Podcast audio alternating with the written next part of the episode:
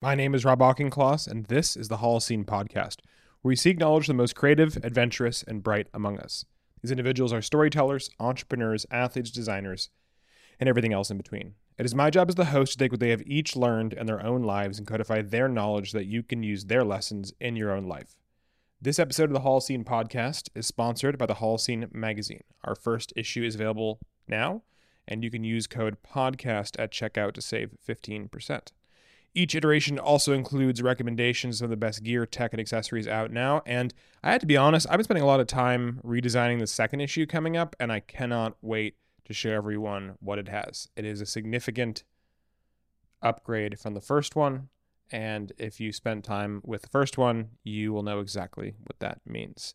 Today, I am joined by none other than Wil Claussen. Will is a creative producer and photographer currently residing in Seattle, Washington. His formative years were spent surrounded by the natural beauty of Glenwood Springs, Colorado, where his love of photography and the outdoors were first kindled. Throughout his career, Will has leveraged his unique experiences to bring a fresh perspective to each product he pursues, blending a background in apparel design with skills in production and photography. Whether he's working on a commercial fishing vessel, capturing a breathtaking landscape, or producing a vibrant lifestyle shoot, Will consistently strives for authenticity and creativity, a philosophy he also carries into his everyday life. Now, we have a very wide ranging conversation, and this is actually recorded back in April before him and I went and saw Nils Frahm play here in Seattle. So, without further ado, I really hope you enjoyed this conversation and stick around for the rest. Life is either an incredible adventure or it's nothing at all.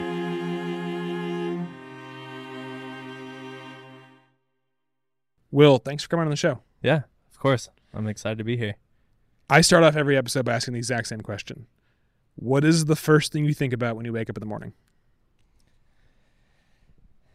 I do a self check in and I assess how I'm feeling in that moment and and what I'm looking forward to pursuing uh, in the day. Tell me more about that. Um, you know, different passions like photography, things that I'm pursuing, or I've got a couple side hustles, checking in on those. What am I excited about? I there's always there's always that excitement about getting a win, like during the day or something like that. You know, What do you define as a win then? just a good a good feeling. Okay. Um, So it could be like a good workout or like a tasty meal. Or yeah, like uh, exactly. a- Like this morning, I I've been working out with my buddy John, and we we had a solid workout this morning. And leaving that, I just felt like clear mind, for sure. really good burn. For sure. That that to me is a win. Yeah. So it's all about the little things like that. There is that weird headspace after a good sweat. And I've learned it can be Mhm. like the most intense workout in the world or just like a short walk. Yeah. Right. Um, that Yeah, is there's like, something beautiful. Dude, look the weather right now. It's that's a win. Yeah, and, and for for placement, Will and I are talking in the it's called the conservatory. It's the top two floors of my building in Seattle, and it has some of the best views, uh, Yeah, probably the best private views in Seattle, um, that you can get. Yeah, so we have un, unobstructed view of the sound. I'll probably Yeah. I can post a photo in the show notes The below. Beautiful. Um, so to kind of give the audience or anyone listening more depth to talk about, kind of, kind of begin to understand what some of these wins might be, what some of these projects might be. How would you describe the work you do now to your eight-year-old self? How would I describe what The work you do now to your eight-year-old self. To my eight-year-old self? Interesting. Uh, I'm I'm really invested in pursuing what makes me happy, um, and I'm always learning how to. Let's see. How to improve myself in the way I perceive things. Yeah, I don't know. That's that's a really tough one Hmm. my eight-year-old self yeah pursuing my passions like hard that's that's what i'm into right now And if they were like, "Come on, older Will, what are those passions?" What would you say? photography creativity like for sure yeah yeah yeah yeah um Okay. i'm really big on the personal projects right now it's you know man it's such it's such a like much bigger conversation which obviously we've got plenty of time but Mm-hmm. uh me who is such a passionate person about photography Mhm. it's it's uh looking looking back on the on the path that I've kind of carved out you know it's like Yeah. with things like Instagram like I've I, I started taking photos when I was very young Mhm. my godmother, she she would take me up into the mountains, and we'd always be hiking, and she'd have a film camera in my hands, and I was taking pictures like Mountains that here in Seattle. in Colorado. actually, Colorado, that's okay. from, yeah, what part of Colorado? it's a small town called Glenwood Springs. It's in the Roaring Fork Valley. I think I've been there. What's the biggest nearest town near there? Like biggest city nearby? Uh, I guess if you went west, there's Grand Junction. but you're, Okay. like two hours from. yeah. You're two hours. So from if you Denver. went east, you'd be on. have you ever been to Aspen? Yeah. Of course. If you're driving to Aspen, you have to go through Glenwood Springs. Yeah, that's why I've seen it. Yeah, Yeah, I've seen it's got sign. a- Yeah, I've, I've gone through there a few times. Yeah, world's largest natural hot springs pool. That's what it is. Uh-huh. Yeah, yeah, for sure. Yeah. I actually I used to mountain bike race in Colorado. I lived in Durango for a bit, so I Oh, was sick. like all Okay. over the state. Yeah, Yeah, that's cool. yeah, But going back to it, so yeah. Um, look like the way I'm trying to loop this into. sure, no, no, there's there's no there are no rules. yeah. Um, when I when I picked up like photography with like Instagram and all that stuff, you know, I think a lot of times you were just out there like shooting friends with or shooting photos with your buddies, with your friends, Mhm. doing meetups and all that stuff. And that's you know that was like a really cool way to meet friends and do these things. And now like a lot, I I think I speak for a lot of people who kind of had the same path is like now we're all actually like photographers and we've created Yeah. work from it and, and a career and you know For sure. success and i think with that comes a lot of like different paths you can take and you know you always have Yeah. um imposter syndrome i guess you could say Absolutely. Yeah. yeah yeah so finding where i really fit into that and like working with that growth Mhm. um but i've i think that's where i've found a lot of value in personal projects like i was a commercial fisherman in alaska and that was life changing for me like Mm. co- the commercial fishing industry is actually what really inspired me to move to seattle Interesting. Like deadliest catch type of commercial fisherman. yeah that type of stuff but Yeah. i mean not exactly those boats Sure. there's, there's like lots of different Understood. Fleets, yeah, right yeah, but yeah. but yeah it was the it's like the bristol bay gill netters and people like these like the giant silver aluminum boats that you Mhm. see like all those guys catching salmon and stuff i i came out here and i saw it and i was just like this is so sick Cool. and i had an opportunity to, to get on the boat and i did a couple seasons in bristol bay and Yeah. and that it was so crazy it was like Yeah. it was like life changing for me And the weather's as gnarly as they say it is, right? it's pretty gnarly yeah yeah, um again deadliest catch those guys are out in like 60 foot swells right No, for sure. yeah for Yeah. me i was on the They're in the roughest of rough. yeah 34 foot boat and the swells are you know maybe like six or seven feet Still have to move the gnarly, boat, but, oh yeah it's it's there's there's nights where you're like laying down and the boat will like slap over a wave and you're kind of you you get that weightless feeling Yeah. yeah Yeah. that's like you're in a plane going through some nar nar turbulence. Yeah. Yeah. Yeah. but yeah, and so being a part of that looping it back around being a Sure. part of that was so special to me and Hmm. that's where i found i had this like epiphany moment where i was like this is something that i'm i just absolutely love and i want to capture it like be in it Hmm. and show people what it's all about it's just so special to me So do you do you identify as a photographer? That's a weird question, but you know that's that's a tough one because some sometimes i do and sometimes i don't Yeah. like i think at the highest imposter syndrome i'm like no man that's not me but then other Mhm. times where i just feel like i'm like killing it and sure. and it's it's like I things are coming yeah. out the way it is i'm like yeah i'm a i'm a fucking photographer dude Yeah. I always I always find that interesting because so from an outside perspective looking in, so for for context, Will and I have followed each other on Instagram for two years, pretty much. Uh, exchanged many DMs, had many comments, conversations. Mhm. Never met in person. This is the first time we met in person, and it's interesting because I think you asked it the first time, like, what do you like? You begin to ask the question, like, what do you do? Mhm. right? Which is like a question that like that the phrasing of that question I, I despise, as I'm sure you do. Someone's like, "Hey, well, what do you do?" You're like, "Oh, go fuck yourself," right?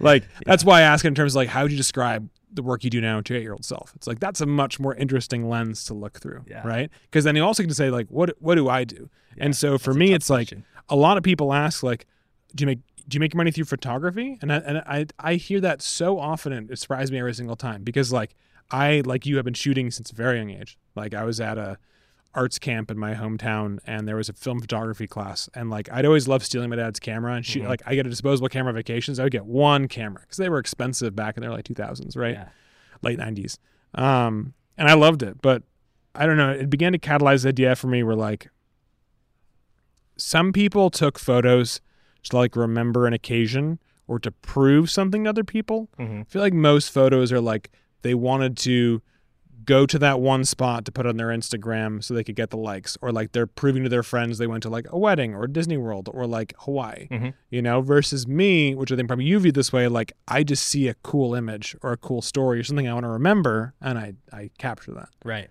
Right? Yeah. So I think that's what defines like a photographer because everyone's a photographer, everyone uses a camera, right? Yeah. With the proliferation of smartphone cameras, I mean, shit. Yeah, right. Like the, the the photos I can take now while sweaty running through a place are better than like anyone could have done 15 years ago on like the Oh, yeah. nicest DSLR. Yeah. Right. Um.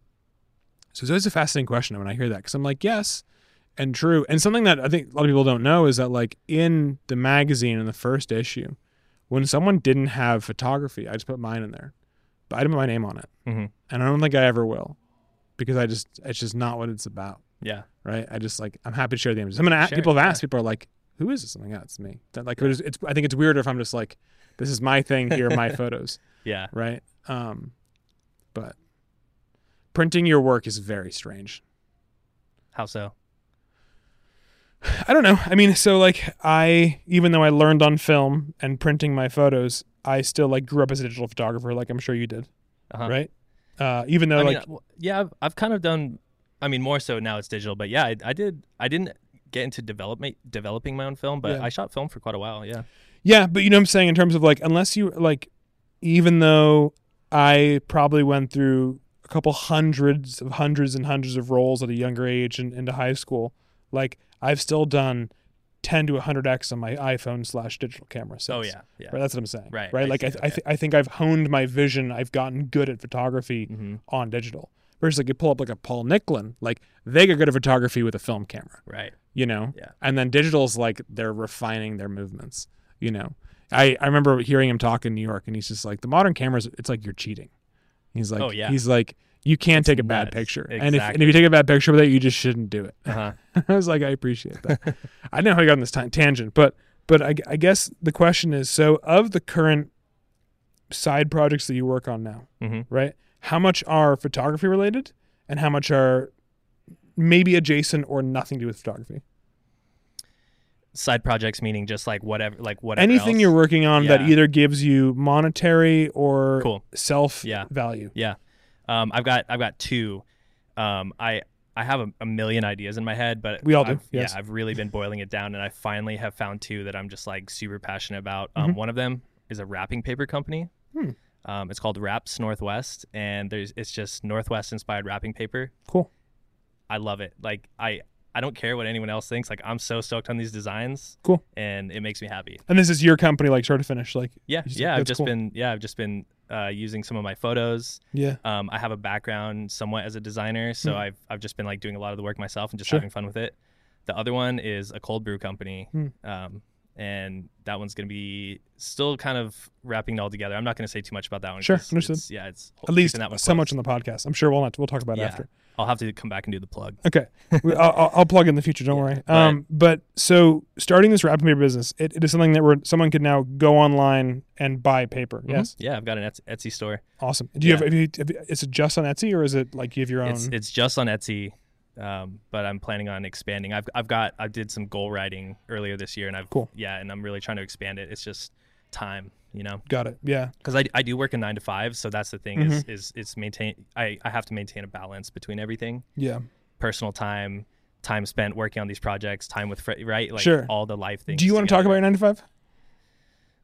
sure I mean yeah it's Because because here, here here's the thing, and I, and I don't want you to say what it is yet, because I, I looked at your LinkedIn, because I, I honestly didn't know until I looked at your uh-huh, LinkedIn. yeah it's Um, random It is random, but it's cool because like here's the thing. Yeah. Most people like you and I that come across and they they're like, what do you do? They're like, I build things. Like, oh, so you're unemployed. It's like, no, I just like I've and you and you talk about wrap papers and cold brew. And the funny thing is then when your next thing is like, oh yeah, I also work for Microsoft.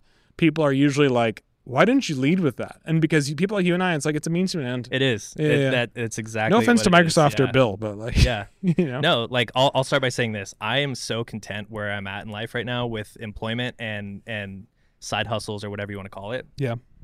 it, it feels great like i have i've been able to ob- obtain a, a career and a, and a job that allows me to have flexibility to do the things i want um, and and make like a steady income and that to me is really good balance I've been a freelancer, Mm-hmm. uh, a freelance photographer for a while, and I just didn't like the hustle personally. Yeah. I'm not. I'm not necessarily. I wouldn't do it again, Mm. but I'm just at this place in life right now. I'm really happy with it, and I, I can do photography on my own time, Correct. how I want to do it. Correct. It doesn't. It doesn't. I don't have to necessarily feel that burnout Yeah. of of the hustle. and I and I feel the same way. And and I multiple times in time, even though potentially decided to go down the path of being a like freelance photographer. Look, I've spent time and spend time now as like a freelance engineer and designer and entrepreneur, founder, like whatever words you want to use, but like not a photographer, hmm not a videographer, because in my mind, like the amount, like I don't think my work is bad but I also know that I don't have the ability to charge the rates in which I could do the other things. Right. And I'd rather savor that for the personal projects and shooting things I want to and then make my money elsewhere Right. than sell the farm to make less money Mhm. and ruin the thing I care about. Yeah. I Right. think I think that has the most the most value is is what you said at the end, like the thing you care about most. It's like it's it's a creative outlet and it's very Correct. special, you know, and and I, I want to cherish that. Correct. Like I don't know if you noticed my le- apartment or not, but I have a I have a couple like really large Lego sets. Yes. right? Yeah, yeah. So I'm sure you saw like the big Millennium Falcon, like Yeah. eight thousand piece. Yeah. no. So so my big thing is like I grew up as a kid loving Legos, still fucking love Legos so much. It like for it like pushed me to go study spacecraft engineering, right? Like, cause I just I always loved How building how ships. cool is that? What That you know, yeah. like Legos inspired you to do to that. do that? Yeah, no. I think I think it is pretty cool looking back on it. But for me, it's just like these like the way I'll describe it to people that have don't understand it and they're like these fucking adult men playing with Legos. I, first, off, go fuck yourself. Second off, uh, you know, I, imagine that like you built something as a kid and it was like the coolest thing in the world. Now imagine they made like adult versions with like a hundred times the pieces to them Uh huh. that take like a like days to build. Yeah. Right? And they're like as intricate and involved and they're cool to look at and like the thing is is that it's an amazing filter for people that come over to your apartment because if they know they know. And Yeah. people are like, "What's that?" And you're like, "Oh, don't worry about it." People and they're like, "They're like, that's Oh, they that's fucking it. cool." Yeah, Yeah, yeah, yeah. No, but the thing is, is like in terms of cost, like remember when I was a kid, saving up twenty bucks to buy a Lego set was you know shit expensive. Nowadays, like I'm lucky enough that like if a new Lego set comes out, even the expensive ones that I really want, they don't come out that often. A couple times a year, I'm like, okay, I'll buy it. Yeah. You know, because like the cool thing about Legos, unlike other hobbies, is like it was fun to build. They're actually fun to take apart, and you can build whatever you want afterwards with the pieces. hmm And that like theory of untapped creativity, like the the place where my headspace gets to while building is a fun place. I think through a lot of problems and things. Yeah. right? Like I'm yeah, sure you have you, that. You yeah, get in the flow state. for sure. Yeah. What what activities do you have now where you get in that similar I- headspace? hon- honestly, like this sounds so so random, but it's like, um, like the wrapping paper idea. Mhm. When I'm sitting there, just like concepting an image, sure. I just get in the flow state, and I'll, you know, I'm I'm usually like a 10 p.m. in bed type person, but Mm. some nights there's just like those two, 3 a.m. more, you know, 3 Four or a.m. five a.m. Yeah. Yeah, and you're just in the flow state, and all your your idea is coming together, and it's like you just want to see it through, Mhm. and you get good thinking done, and Yeah. it's it's beautiful. You just feel so complete and happy. Yeah, I get that a lot. I basically decided like five years ago that I wanted to build a life where every day was like that. Mm-hmm. And so it's it's kind of a hard balance now because you know I I love in the wintertime it's easier. I'd say in the wintertime I am completely unreasonable when it comes to waking up and going to sleep Yeah. because like the especially up here in Seattle like the sun rises so so, late Yeah. and the sun sets so early like I don't care. Uh huh. So I'll just like I might go to bed at four and wake up at ten. Like I don't I don't know. Like I might I might I might go wake up at one. I or I might go to bed at nine p.m. and wake up at six and go for a brisk walk. But this time of year, it's like I feel weird not waking up Mhm. earlier unless I'm like very tired. In which case, I give myself the the piece of that. Yeah. But my girlfriend is like very much the like wants to be in bed at 9 9:30 wants to wake up at like 5 5:30 and like sometimes I am completely game the other times absolutely not Have you tried going to the gym that early in the morning? yeah no I can do that so Yeah. so like it's that was it's a game changer for me. really just staying Yeah. awake Yeah. so my big thing is if I can get cold or exposure or fresh air as soon as I wake up Uh huh. I can I can I can go off zero sleep and feel good. It's like the recycled staying inside feeling that Yeah. really kind of pushes me down. So, but for me recently, I've actually been like, I've been really resisting working out right as I wake up for a couple reasons. One, because like, I know it's a great way to jumpstart your day, but I'm almost always tired, more tired. I don't always have the best workouts then, right? Like I'm, I feel like I'm not fully present yet. Because you have that first 90 minutes that we wake up where you're, you're really in grogginess state. Like scientifically speaking, like zero to 90 minutes after waking up, you are groggy, Yeah. right? Mm-hmm. Um, and so my big thing now is I like an ideal day is like waking up earlier when I do, like no alarm, right? And I'll usually wake up between seven, six and a half to eight and a half hours after I go to sleep, right? Um, regardless of the time, because I'm always traveling, always moving, and I do this on purpose. Like I don't want to have like a set time I go to bed and wake up because I know it'll just ruin me Mm-hmm. right? Um, and then I like to like do some meditation, do some creative work, maybe have to jump into a client. I try not to like do anything social unless it's with people that are nearby, right? Like my girlfriend or friends that are staying over, or like I'm at a hotel or whatever. Yeah. And then once I'm like awake and I've done some work and gotten everything out of the way, then I love to go work out. Love it because then I, then I have that space to be Mhm. like I'm fully aware, I'm fully Yeah. there. Like Throw the headphones in and get some. I've already, yeah. I've already stretched out. I've already good to go. Mhm. But the other, the other way, it's also a good way to wake up. Like I think, I think the thing is, is my mind is like I don't want to do the exact same thing every single day. Some Yeah. people love that fucking routine. Mhm. I love the checklist manifesto of the routine. I love saying every single day I'm going to meditate, I'm going to eat this kind of thing, I'm going to work out, I'm going to do X, Y, Z. But I Mhm. could flip the order every single day, and it doesn't matter for me. As Yeah. long as I get the things done, I don't care. I I would agree with that actually. Yeah. Eh, But if I did, if I did A through, if I did like numbers one through ten, one through ten o'clock every single day, I'd go single day. nuts. Yeah. I'd go nuts. Yeah. So The the morning workout was a game changer for me because you just you feel so accomplished before For sure. 8 a.m. for sure. Yeah. Yeah, so I- I think as someone who used to like be an athlete and race when I was like a cyclist, I used to put so much pressure on myself to work out and to like also in school to like get things done. So I I try to remove these like all the pressures I have are all internal goal based and not like external societal based at this point, which I've done a lot of work to do. And so my big Mhm. thing is when I wake up, I want to basically say, if I there's a lot of things I want to do today. Yeah. Is that the first thing that you say when you wake up, or the first thing you think about? Well, so to be honest, I'm in a long distance relationship with my girlfriend, Mhm. right? I see her quite a lot. I'm headed out back out to New York tomorrow.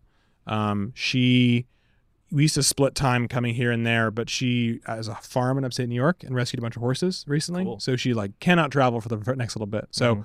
her and I are going to Japan for my birthday at the end of May, and that'll be the first time like she's traveled When's since she got the birthday? May 27th. mine's May 26th. Nice. Yeah, nice. dude. Yeah. So we're both as like people always look at me weird for being a Gemini, but I just I don't read too much into it. So um, as I say to my friends, Yeah. my my vertigo is an asparagus. So like I don't. I don't really look. I mean, uh, not to shit on people who, and I'm sure there are people right now that are angry typing in the comment section of this podcast, which is fine. But like at the end of the day, it's like, if it means something to you, great. To me, I am too focused on like seeing how I feel versus tell letting me I, I- like. It's how I feel about a lot of things being bullied a lot as a kid, I learned to like don't let society confirm who you are or how you should feel. Just feel how you want to feel. Yeah. If you're angry when everyone else is happy, then fuck it, you're angry, right? And vice versa. If you're happy when everyone's sad, don't pretend to sad. Just be like, yeah, no, I'm happy. Mhm. You know, don't be codependent, Yeah. Yeah. right? Um, so kind of kind of going backwards, backwards, backwards. I gave up caffeine, and I'm I like I Ooh. fucking love coffee. Like I love coffee. I drank a lot of it You're- in you're college. speaking to an addict. I, I, I drank it starting from probably age 11. Uh huh. I, I've, dr- I've drank probably more enough caffeine. More, I've drank more caffeine between 11 and like 23, 24 than most people do in their entire lives. Mhm. Right. But I haven't touched any form of proper caffeine. I'm talking tea, coffee, decaf coffee, dark chocolate, like dark, dark chocolate, Yeah. cacao, probably in four years. And the thing is, I miss Impressive. it, but I miss it. I miss it as a ritual thing. I miss it as a taste thing hmm but no one could pay me enough money to start not start using caffeine again Interesting. because I Yeah. it just it's it's like one of those things that just like unlocks so much. Yeah. And I'm a fucking evangelist for like anti caffeine at this point. and I have many people. I have friends that have been addicts, and I've turned them into this. And afterwards, after they get through like the detox phase, because there's uh, you know caffeine has a hell of a half life. yeah, I have tried to do that before and it did not go very well. Yeah. Do you want to describe to the audience what it's like to remove caffeine for the first time? Headaches, brain fog, just it's a withdrawal. I mean, Yeah. it is. Uh, It- oh, it's it it's, a, it's a fucking is. drug. Yeah, yeah. no, it's it's it's the largest controlled substance in the world, and it's not even close. yeah. That and sugar, right? You know, so I've been doing that with sugar. I'm Mm. not giving it up completely. Sure. I, I'm allowing myself to just have maybe like four grams a Mhm. day or, or less. You know, just like a really small amount instead Sure. of like going and just crushing like a Oh yeah. 50 gram Starbucks drink. You know. Something gross. Yeah. No, it, it, I definitely have been doing a lot less sugar. Um, I once I started when I when I want to eat healthy, there's like it's it's it's binary for me. I'm either like eating whatever the fuck I want, and Yeah. that could be anything, or I'm eating very healthy, and that usually mirrors my ancestral makeup um dietarily. So like I am strong Scandinavian blood, so like I eat a lot of red meat, a lot of fish, um, some legumes, a bunch of nuts, a little bit of fruit, not many vegetables, mostly starches. hmm Um, I stay away from leafy greens, um, which is against what everyone else tells you. Are you on the car- carnivore diet then? I have it's it's basically a modified version of that Yeah, because here's I've the thing. I've It's got two like, buddies who are really into that. yeah, so they swear by it. The big thing with me though is like I don't know if I had an ancestor that was like a cheesemaker or something, but like I love it's probably my favorite food group. Cheese? Yeah. Cheese or dairy in general. Oh yeah. right? Big ice cream guy, big cheese guy. But like for some reason, if there's a day I don't have cheese, I like feel terrible. it's the weird. I don't know if there's some kind of acid or some kind of thing in cheese that's like related to that. I'm not talking about shit cheese. I'm talking about like nice Mhm. cheese, and I'll mix up between like goat che- goat goat's milk cheese, cow's milk cheese. Like I'll mess No, around with different types of things. No, for sure. Yeah. But but like it's it's definitely the one thing where it's just like I could never do full carnivore code level. Like I have no problem with intestines, I have no problem with liver, I have no problem with Mhm. heart. Like I get the force of nature ancestral blend, like ground bison and ground beef. That's like it, it's basically for people that aren't aware. It's like they take if you're buying a pound of it, it's like seventy percent what you'd normally have your ground meat made up of, and the other thirty percent is like heart, liver, intestines, which is where all the enzymes and nutrients are that you know Mhm. Yeah. we evolved off of, right? Right. Um, and so, you know, So you don't you don't eat leafy greens at all. Oh, I do, Okay. but like I used to be a person where I was like taught. I, I like listened to so many Instagram and podcasts and things where like I was like lots of kale, lots of Brussels sprouts, lots of broccoli, Yeah, and like yeah. I always felt fucking terrible. Like like not to not to be graphic, but like if I I would if I like go to Trader Joe's, you get like the bu- the bundle of like the pound of Brussels sprouts. You know exactly what. I'm mm-hmm. talking about, right? I would I would like cook that up, saute with olive oil, put a little bit of curry in there, a little bit of cumin, like some other spices. I'd make it like as as clean as possible, right? And even if I ate like a quarter of that, within an hour, like I just had severe gastrointestinal distress. Mm-hmm. And that would happen with kale, it happens with spinach, it happens with anything in the cruciferous family, Yeah. right? And then when I started to read Carnivore Code and like talks the- all he about talks all about Yeah, that and how basically it's like one of the most poisonous things that bodies can take. Yeah. It's not for everyone, but like Yeah. based on my ancestors, like there's no fucking kale in Scandinavia. Yeah. There's no way they could have been eating this. And like if these guys in the like the four months of the year they had like bare ground, they have berries. Why would they eat mm-hmm. the green thing when they have the pretty pink thing growing on the Right. flower? yeah. You know? I think those points are valid, and but we're all like All different, different. bodies. Exactly. Yeah. Yeah. Yeah. Like, One of my best friends, when he's from Cameroon in this the middle of Africa, and he can eat so much fruit and vegetables with no consequences. Mhm. But he couldn't just Same- like eat same here. meat, meat, meat, meat, meat. He couldn't do yeah. that. I can Versus- kind of go either way. Mm. I like to. I th- I think it's important to just have balance. Sure. Going going to like the the podcast and just all the things that like social things that you hear. Yeah. Like people who are experts in their fields, right? Sure. Like it, I think we tend to latch onto those, and Yeah. and we feel like we need to like, oh, this is my new thing. Yeah, yeah. And we go down No. this path, and it's almost like it's like a jolt, right? Sure. Your body learning is your path Yes. in my mind Yeah. right um and so my thing is like i want to listen to the freegan vegans who only eat cruciferous vegetables i want to listen to the guys that are only eating raw meat i want to listen to Mhm. the people that are doing like you know like carnivore code which is by um eric um saldano. Yeah. Saldano, I think. think. I'll link it below. Um, but it's interesting because in the book he talks about being a lot more regiment, regimented than what like his he actually does. He talks about this on his Instagram. He's like the book is set up to be like this is the clinical level that I use to fix all my problems, which is like there are periods in which you need to be super harsh Mhm. and get results, and there are periods where you have like you can be pretty pretty Yeah. mellow. I'll never forget. There was one time my buddy Kevin. He was uh he was doing the the carnivore diet. Mhm. I'm pretty sure it's just his primary thing to do all the time. But he showed up to our friend's house with just a, a little like box of shrimp, just Yeah. randomly, just like yeah, eating his shrimp. And I, I was like, "What are you, What are you doing, man? what are you doing, man?" I mean, shrimp's delicious. No, it's it's Yeah, great, but yeah, it was it was so random, and that's how I learned about it. And I think it's awesome. Like they've had great results, for sure. but it was I just thought that was really funny. So the most amount I learned about my body is uh, there's a startup that came out during COVID called Levels, and you basically use a continuous glucose monitor like a diabetic would use, Mm-hmm. and it syncs with their app. And basically, by utilizing an active reading of your blood glucose levels, Yeah. it measures your interaction with different types of food. Have you have you heard of the glucose goddess? No. My girlfriend is really into this Really? this girl, and she tells you how different types of foods affect your Yeah, glucose in this sure. really interactive way. That's that's pretty cool. So Cool. we're we're actually kind of doing that. The glucose thing is very Yeah. like top of mind right now. It is, but also the cool, the hard thing is like there are general markers for everyone, but until you're like sticking yourself and finding out what your actual blood sugar Exactly. levels, you Yeah, never know. And so th- this this this program is cool because we're, like we're actually we're we've been considering getting like glucose monitors. To, yeah. to So what. I would do is like I'm sure this person's great, but like I like objective things. Mhm. Right. So the best thing about this app is that it, it open sources the algorithm so it shows you what goes into it. It shows you how it's getting you the results you do and also gives you the raw output if you want to just calculate it yourself. Mhm. So in this case, it would do both of them. But the best thing about it is they solve the loophole where, for insurance purposes and for cost purposes, it's really expensive if you don't have diabetes to get one of these things. right. But they basically found a way to do it. So basically, it's 200 bucks a month, and that gives you access to the app and two two-week CGM st- like pets, Uh huh. which is pretty good. Yeah. Right? It's like you, people are like that's expensive. It's like 780 a day to basically learn everything you'd ever want to know about your entire body and its reaction to things. And it's pretty powerful.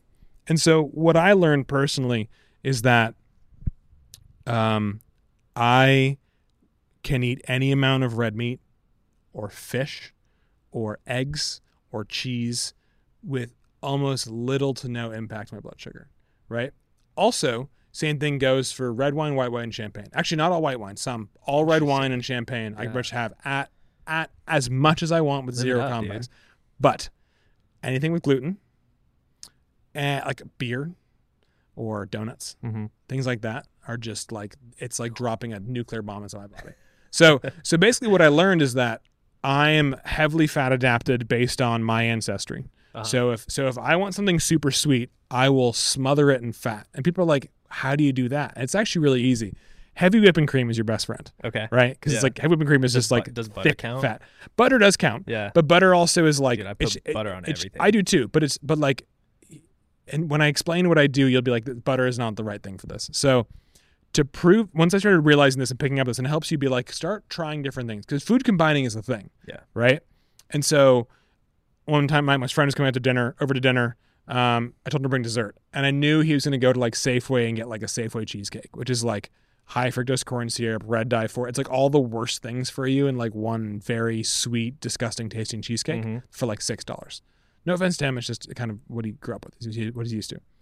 And um, so I wanted to test it by itself, and then with my with my method of just testing this fat adaptation. So I ate it by itself, immediate spike. I spiked like the 180 grams of like it's like 180 gram per whatever the CGM thing is. Um, it was like one of the highest readings that I ever have ever had on my CGM. Yeah, crazy. Damn. Um, and then I like did it again a, the day la- a day later, but and tried to like mimic the meal before, mimic the exercise, mimic the water intake, because that all that all matters. That all matters how it reacts. Except then I made like heavy whipping cream, a tiny little bit of sugar, a little bit of vanilla extract as well, and some like just like super fatty whipped cream, basically, right? And I dipped every single bite of cheesecake I had in the whipped cream and ate it, right? It had no effect, Wow. no effect. And I thought this was That's crazy. like that's hard to believe. And then and I tried it again with something else the next day, and I thought I was insane. So my whole thing now is like when I crave like Ben and Jerry's like I did last night, I was like, I'm just gonna make a little bit of cream with it. And then here's the best thing about it: you will get full so much faster because it is Yeah. so much fucking fat, but like it just goes right through me. It's the same way how Tim Ferriss, you know who Tim Ferriss is? Yeah. Four hour work week, Mhm. um, et cetera. Pe- people out there, I've mentioned this podcast enough times to kill an army. On his cheat days, he figured out that his body type is like mine, doesn't react well to a lot of fructose, right? So what he will do is right before he has a, like a cheat meal, like he's gonna eat like you know four croissants and a pain au chocolat and like a bunch of iced coffee just loaded with sugar. He will slam like a 16 ounce grapefruit juice, something that is like full of fructose, just straight carbs and sugar. Wow. And what he learned is that it spikes his glycemic index immediately. And so his body just tries to push everything else out. So everything else after that grapefruit juice, like the 30 minutes afterwards, goes right through him. Like no effect, does not turn to fat, does not turn to energy. It just goes right through his body. Interesting. And so he basically figured out like a cheat of like, okay, if I have this, Yeah. it goes through. I'm excited for like upcoming technologies that are going to allow us to just like understand this stuff like all the time. Correct. Like, yeah. My money's on Apple some- for that one, by the way. Because because right. yeah, because they have not the most money amount of money invested, but like it is possible. Like the, the the the IP is there to be able to somewhat accurately measure blood glucose content without having a constant reader like a Mhm. needle in the, in the stream. And it's some kind of high end wearable with very advanced sensors. And I would bet money that the Apple Watch will be the first thing to have it and do it well Oh, yeah. enough to use. And I, I guarantee you by then, there's already been rumors that this year at WWDC they're going to re- release some kind of like health AI coach that you can turn on that basically interacts with you based on like the hundreds of data points the Apple Watch is constantly collecting. But here's the thing: like I'm a devout Apple Watch user because a I was, I was actually going to ask you about that. How much do you love that Apple Watch? I, uh, I yeah, have so, one. so this is the Apple Watch Ultra, which is like Uh-huh. the the Oh, Garmin it. competitor. Um, fancy. here here's the thing. I have used Apple Watches for a long time. I've tried Garmin's, I've tried Suunto's, I've tried Rolex's, I've tried all types of watches. And here's one thing I've learned. I get no the first thing is I get no satisfaction after having like a nice ass watch on my wrist. hmm Right? This this is like one of the nicest Apple watches they make. So like that's something nice. But for me, it's like I want something that works all the time. Yeah. Something that gives me the the input that I need. So I view an Apple Watch as as really three things. One, it tells the time. hmm And more importantly for me, I use, I use, I use a lot of timers. So like if I like today, for example, I knew there was a certain time I had to like get showered, uh, shave my face, um, like mail out some packages before you came over, and I want to get this stuff done. So I basically set a timer to the time in which I knew I had to drop everything and start doing that process, right? But in that moment, I looked down and said, "Cool, I have like three hours and 14 minutes to do whatever I need to do," and like being able to constantly look down and be like, "Okay, I know," ex-, and because I said I trust my past self, it's already Mhm. figured out the time, and I can live in this box. Yeah. And if I'm done early, I just start doing the next thing early, which I happen to do. But like it gives me a really nice ability to say, okay, do this. And also part two, sometimes I'm like, beginning of each day after I work out, I almost always walk at sunset. Right.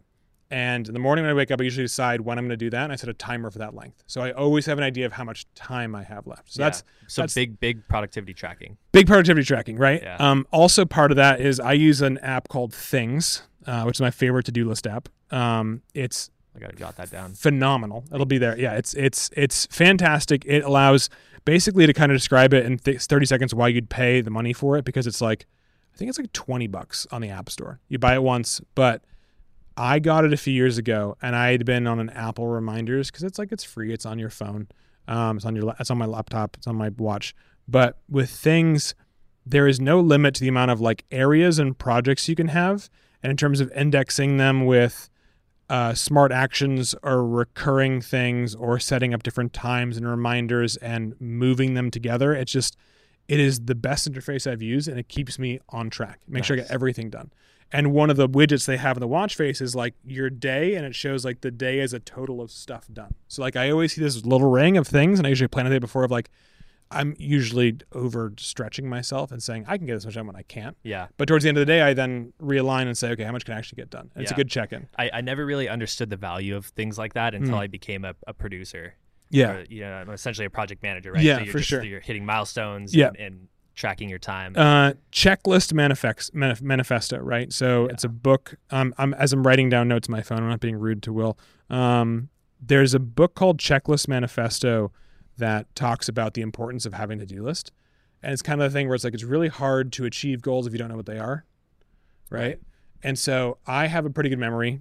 Like I think, I think the average person actually has a good memory. They just pretend they don't. Um, and, but there's always so many different things and and projects and clients and people and so many things I have to do. I'd rather just write them all down. hmm And that way, I basically trained my mind over time to offshore these responsibilities of remembering what I have to do. Right. And basically, what that means is like, I have a high level idea of what I have to do, but I I forget the I forget the minutia and save that space in my head for something else. But it's it's copied down in the moment on things. Nice. And like I'll show you afterwards, but it, you can get very detailed in terms of how you go, and it's kept me just very much in sync. Um, but so, so going back to the Apple Watch, so that's like the productivity. Like I the, the I use the watch face as Will can see that has like everything on it. So you ha- I have a time. If I press it, I get a compass. I have the like the things loop. I have the sunrise sunset time, which is very important to me Yes. Yeah. um, a little widget that shows me like the next calendar event I have, which is actually a very underrated thing. Um, my move goals, which is like the third reason why I use it, which is like I'll talk, get to that in a second. The timer, um, the current temperature outside, and the UV index, because like I worry about wearing on sunscreen. One face. I just. I look at it and I've been trained this point where in, in two three seconds I can get all that data and move on versus like having to dig through my phone and get distracted by Instagram or s- my girlfriend or my family or some or some client Uh-huh. right but that's the biggest thing right so on my phone I have um I don't have any notifications so my phone will only buzz or light up for calendar events or phone calls. And during different focus times like if people don't use focus times on an iphone it's basically like the you can like there's one for sleeping there's me one for do not disturb there's one for daily day. For me i have three different zones. One is like i'm working. One is like it's a more private time but i'm not completely off limits. And one is i'm sleeping. We're Mhm. completely off limits right? And who can call me during those times changes right so like during the day it's like everyone i work with everyone i would take a call with it's like 50 people if anyone else calls it's going right to voicemail right? Do not disturb it drops down to like closer family and friends and really important business context. And sleep is like my girlfriend, my grandma, my mom, my sister, my dad, Nice. right? Because my whole thing is that that's some people I want coming through, right? But everything else out, whether it's like Instagram or messages or ESPN, are all go into my notification center because like I want it to be there when I want to see it, but I don't want to be bothered otherwise, That's great. right? Yeah. And so with the Apple Watch, it does that as well. And so when you're wearing an Apple Watch, it'll buzz your watch and not your phone, which is always a nice thing. So when you have a calendar meeting coming up, instead of like it freaking out and making a noise, it'll just tap your wrist slightly with like the Taptic engine. That's um, sick. The best thing about it is like having a girlfriend that wakes up at a different time. Sometimes I wake up earlier. My alarm goes off. It just taps your wrist. There's no noise. So you, I can wake up quietly and move out of the bedroom, or she can vice versa, and no one hears it or is, is any wiser Nice. happening. Um, so I know this is like a very long-winded answer to your question. I'm sorry, No. but but um, the biggest thing is like health tracking, right? Okay, yeah. So I'm someone that used to be an athlete. I've had heart surgery before. Like I've done with a lot of health things. I like tracking my movements. And so what this watch tracks in terms of everything from like how much I sleep, how I'm sleeping, what kind of sleep am I getting, how am I walking, what's my gait step, how is my pace changing, how much am I walking, how much am I sweating, how many calories am I burning, how many times have I worked out, like how much elevation am I gaining. Like it's tracking everything in the background already. You don't have to think about it. Mhm. And so, just someone like me, when you're, I'm very data driven. So when I'm trying to say like I'm trying to consume X number of macros in different areas that leads to X number of calories and make sure I'm at a certain like threshold during a daily time to make sure I hit the fitness goals I want to, it basically does that for you, right? And being able to track things like VO2 max and HRV and um, blood oxygen content and do like an ECG on your wrist are just like basic health indicators that like really help people live longer lives. So like my girlfriend's uh, grandfather has been dealing with uh, AFib, right? Mhm. And apparently had it for a long time before it became a problem, right? If he had been wearing an Apple Watch, it would have told him that he had AFib the second he had it because it's constantly tracking your heart rate and it Interesting. can track rhythm. Because like most people don't, so atrial fibrillation is what usually leads to a heart attack.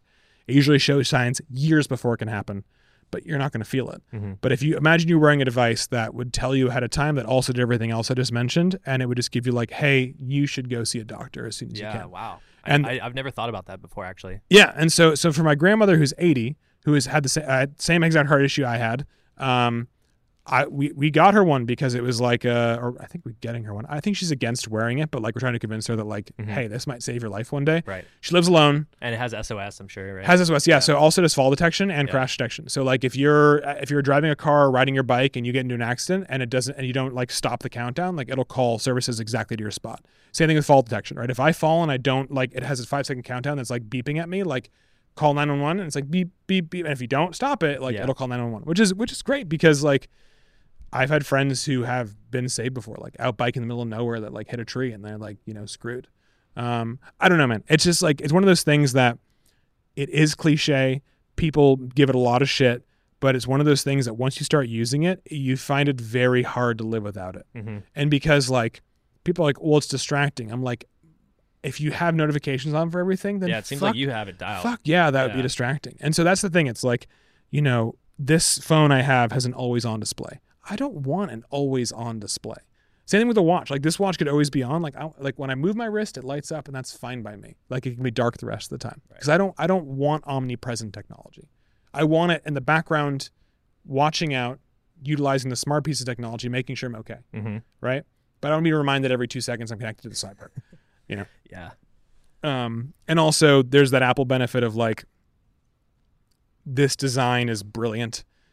It's something that looks good, something that feels It's good. sick. Yeah. And I'll take it off after I can drop the microphone, but you'll be surprised how light it is. It's like with a titanium case and the materials they have access to, like I mean I, I've worn a couple Garmin's and those are heavy fucking watches. Interesting. And yeah. this thing is so light. You'll be like it's like wearing an old like uh like the flat Japanese style analog watches that are like light as air. It's as light as that. yeah. and it's yeah. just- see, that's that's the style that I typically wear, and Yeah. and yeah.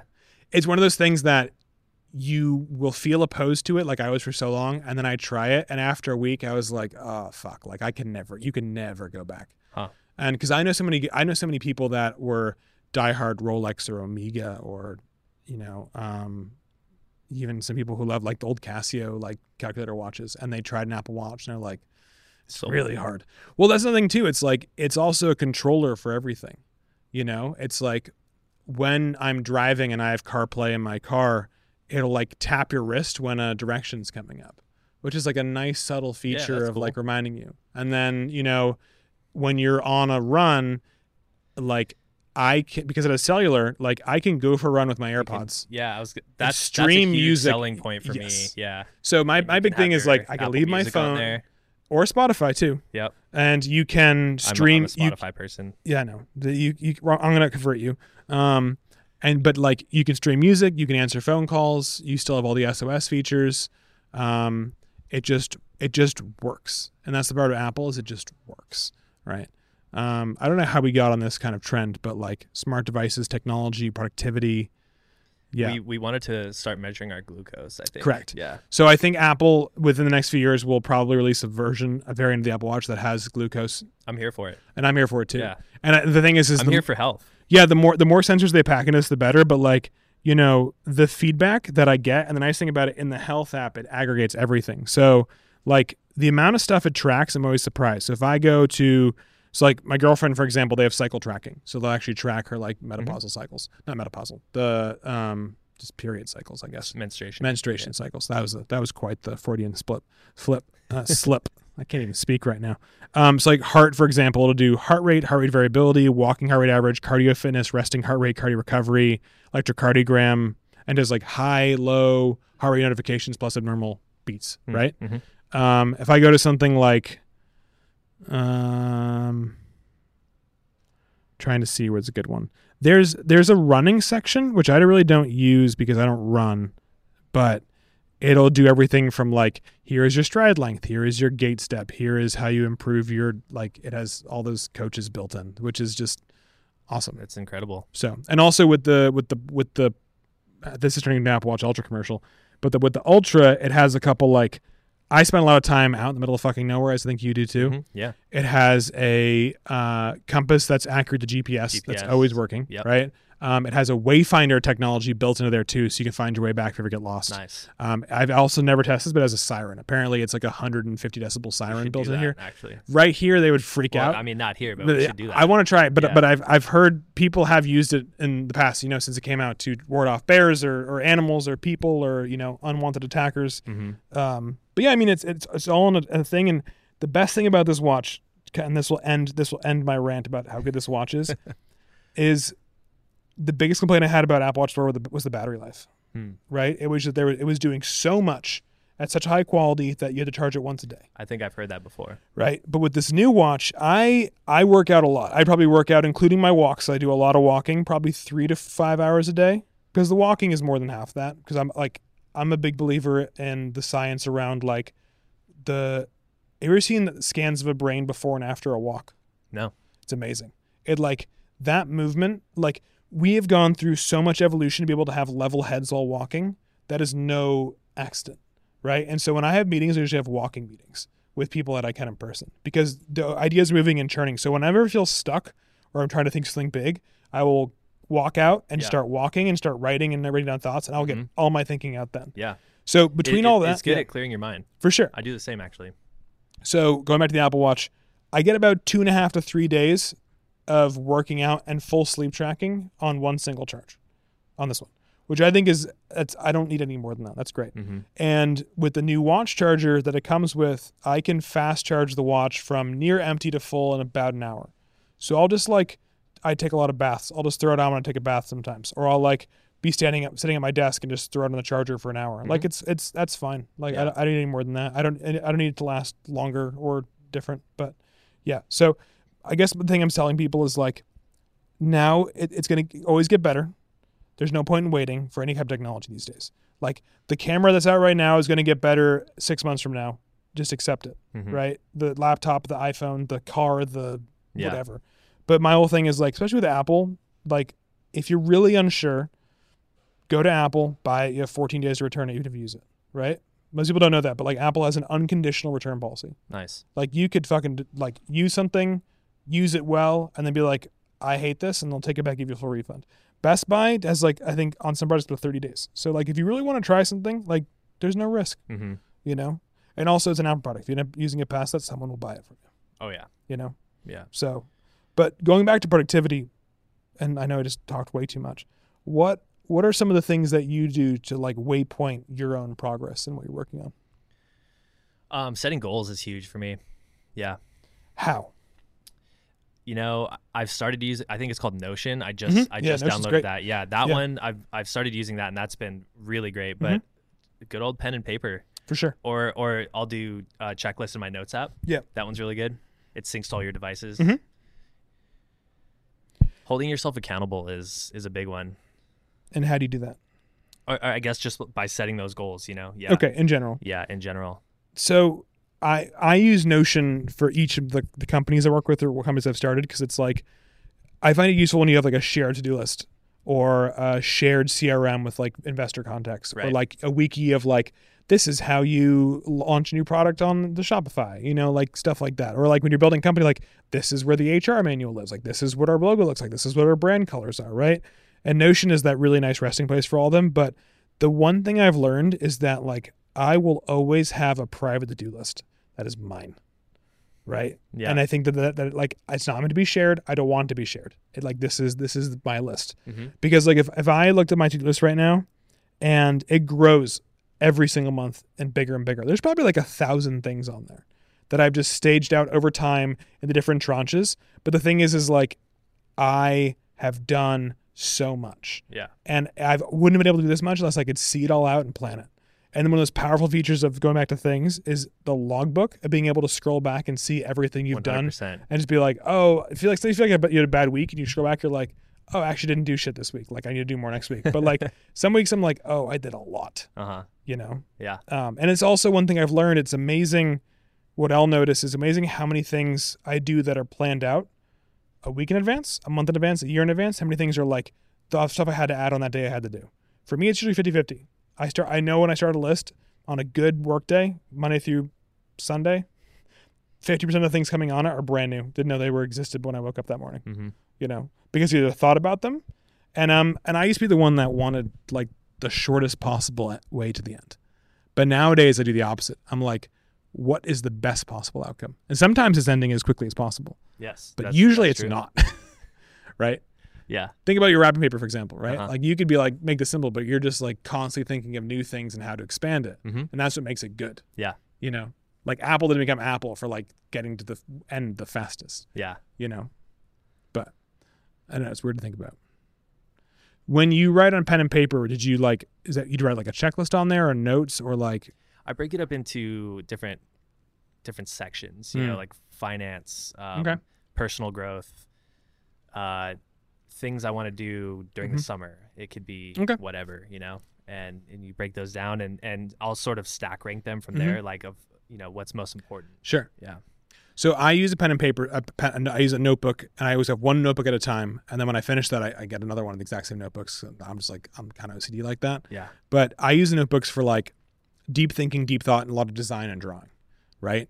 If something is actionable, it goes into my to do list because I know at the end of the day I need to be dynamic where I can add a date to it, I can move it to another week, or else it'll, if I put it in a book somewhere, it's going to stay in the book. hmm Right. And so one thing I've realized is that I have a system that I've spent so much time developing that when I ask some people, like I was looking at my girlfriend's things, and I was just, and she has a system too, but it's everyone's is so different for what works for them, and it always amazes me. But the one I've built, when people see it, they think I'm fucking crazy. and I've never, I've, ne- I've never explained it before Uh-huh. publicly, Yeah. and I'm willing to do it if you're curious. Let's go. Yeah. Okay. Let, us see it. So in 2017, I was at a studio called Collins. Uh, one of, it's now like one of the best graphic design, sign, branding studios in the world. hmm Spotify, Dropbox, Equinox Hotels, Robinhood, CNET, Target, with a team of like 45 to 50 people. Like won tons of awards. They're amazing, right? I've mentioned them before in this podcast. So when I was there, I became friends with a guy named Gabe Benzer, who was big into design systems, which is like creating flexible systems of design that can appeal to massive corporations or systems or societies or brands, right? And it's usually viewed in terms of like color and font and brand and logo type and word mark and just placement of things. hmm But I kind of thought, I realized that everything I do basically is super recurring, right? And there'd be things I'm going to want to bring up every once in a while. So basically, what I did is I said, I was born on the 27th. 27 has always been a big number with me. Uh, I'm super big into like, I wouldn't call it numerology. That's crazy. Your date, your birthday is A day after. yeah, that. that's cool. that's yeah, cool. I'll, I'll, make, I'll make sure we celebrate. Um, but, uh, you know, and what year were you born? 1990. 19, I was 94. So, um, so long story short, like 27 is a big number to me. And to kind of go deeper into like why numbers mean more to me. So I was born on 527, right? At 1611. So I'm a bit, I'm a, I'm a military time guy. So 411 p.m. in Boston, Massachusetts. When you add together 16 and 11, you get 27. When you subtract 16 by 11, you get five. Right Okay. and I've done some more like of my of like numbers in my life that kind of all work together to get to the same point, and it's it's it's wild and wacky and weird. It's it's it's just super weird, and I just I just like that, right? So Uh huh. I basically realized that I think 27 is a good number. I like that. I'm gonna split up my life into 27 different categories. Whoa. Yes, right. And so the first thing I did is I said I picked I made a color. I found like a color that I loved that was like my favorite color, and then from there I basically made a mathematical formula to build. Uh, des- to basically make colors in a hexadecimal format using like the standard like six digit hex key, right? Dude, yeah, you're crazy. I know, I know. to, to, to go through chromatically. So like it starts with like RO1 is red and the last one's like a pink. And it's basically it's meant to like scroll through the entire like color wheel of colors. Uh huh. And so basically the reason for this was because that I wanted to have my contacts have their color on there for email and for contacts. So everything was kind of organized. It's like color labels on files. And so everything was just it was just a good way of seeing it, right? But each Yeah. thing has a name, right? And if I were to go through them as fast as possible, right? One is what I call construct. It's like the closest people to me in the world. My Uh-huh. girlfriend, my best friends in the entire world, my mom, my dad, my sister, my, my grandma, right? Number two is my tribe. That's like the people that are like that I hang out with a lot, that I spend a lot of time with, right? The next is what I call nexus. It's like the people that are like you and I. We hit it off, we're immediately friends, right? Yep. Um, like if you were like, hey man, I need your help, I'd go over and help you, right? Same, but it's, dude. but but it's not someone that I like. I've been in the trenches with, I've known for a long time. Yeah. But people can move up and down these kind of rankings Mhm. of people, Of right? course, yeah. Four is what I call Holocene, which is before I even named the magazine that. It was just like everyone else, right? Five is what I call Beyond. It basically covers any kind of philanthropy or philanthropic work that I do or a lot of volunteering stuff, right? Six is base, anything related to housing or firm or like it's like cleaning the house, buying some furniture, like anything related to like land, right? Seven is kit, anything related to like the clothes I'm wearing, the backpacks on my back, the ge- the gear I'm using, right? Eight is wilderness. That's like the fishing, the camping, the hiking, the the trails, the things I want to go do, the places I want to go. Nine is all about travel, right? That's like the the flights and the rental cars and the hotels and things like that. 10 is my business. 11 is like purely ideation free la la land world. 12 is media. 13 is technology, 14 is design, 15 is brand. That's like my LinkedIn, how I push this out to the world. 16 is venture, basically anything else I'm brought into that's not my idea, Mhm. right?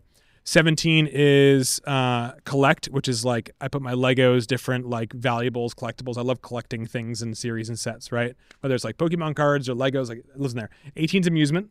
19 is sound because I'm like musician, big into that. 20 is mind. 21 body. 22 basically eating and nutrition. 23 fitness. 24 is like information, reading books, listening to podcasts. 25 is wealth. 26 is sleep, and 27 is like the system itself. Holy shit. Yeah. And so like it's I want I want to point out how you just rambled that off. Like you that wasn't coming from your phone. That was oh like no strictly no no no yeah so like but but here's how it makes sense now so if you look at my to-do list i have a i have an area so to speak where everything lives for each one of those places mhm. right and then within those i have different projects so like for example Yeah, I was I was curious to know how like how that works. Like I think you said 8 was outdoors yeah so eight is so- wilderness or wilderness. Yeah. So what what does that even look like? Is that when you say wilderness is that like oh, I want to do these hikes, I want to do yeah so so for or- example like on there is a mixture of hikes and like gear i want to buy it's a mixture of things i want to go do Mm, it's a mixture of like reminders like if i need a reminder to like pack the tent for the trip it goes in there. Yeah. if i need a reminder to like plan out a hike in the uh like ho rainforest like it would go in there Yeah. right? Um and then i and then like and things at least lets you put make projects which have like set span of time and they're meant to end at some point. So like a pro- basically a breakdown because i do so much travel every single year of my life into uh years. But like i don't go by calendar year i go by birth year so my year is completely based on like the like like I'm 29 that's like uh, time i'm 28 like this is one year Uh-huh. and it'll reset on the 27th right Interesting. but that's Okay, but yeah. it's, it's just how I track and like taxes. I don't do that because that's a pain in the ass. But like, but like how I track different travel and different things, it basically allows it. To, it's a good succinct thing. It allows me to kind of plan things out.